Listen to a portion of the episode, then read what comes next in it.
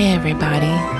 You are tapped into the Listening Ears podcast with me, your host, Vernae Bazier.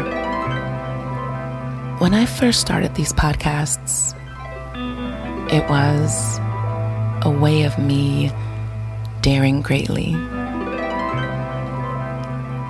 I mentioned in episode three, thank you, Brene Brown that this was me putting myself out there, being vulnerable and being being daring and just doing the things that I wanted to do.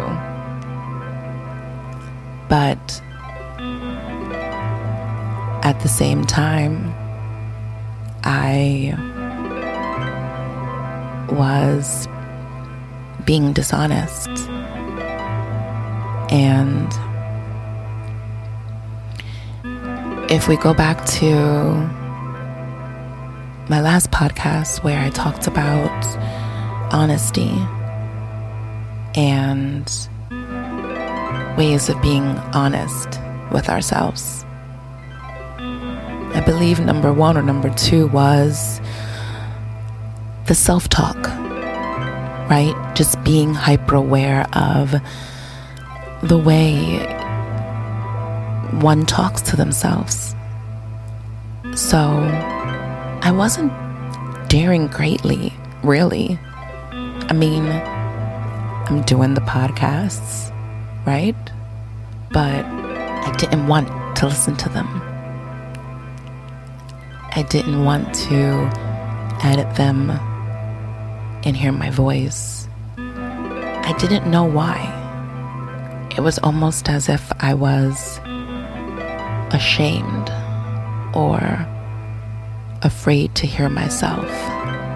Because hearing it, right? Hearing it is like it, it, it makes it it makes it real. And just like my negative self-talk, I would say things like, bitch, get your shit together. The hell's wrong with you? Let's go. And I would critique myself in, in, in such a way like, what is wrong with you? Why, why would you say it like that?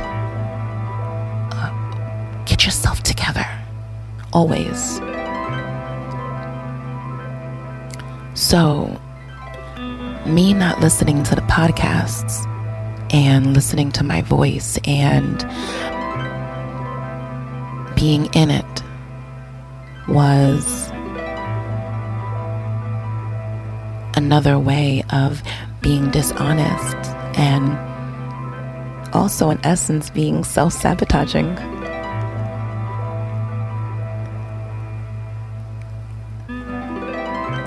When I did listen to myself,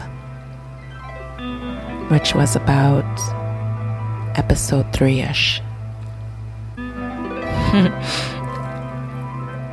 I didn't have one encouraging word. I didn't have anything good to say. And it made me think about who I had been showing up as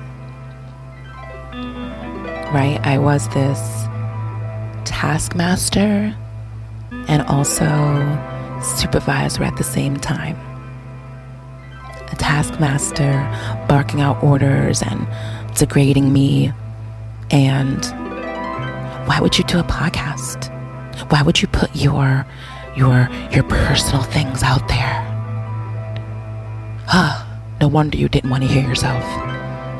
But it's like that's what I wanted to do. So it's all good. And then my supervisor, right? That supervisor part of me watching over me and maybe micromanaging me or always telling me what I need to improve on or how I should have handled something. Not being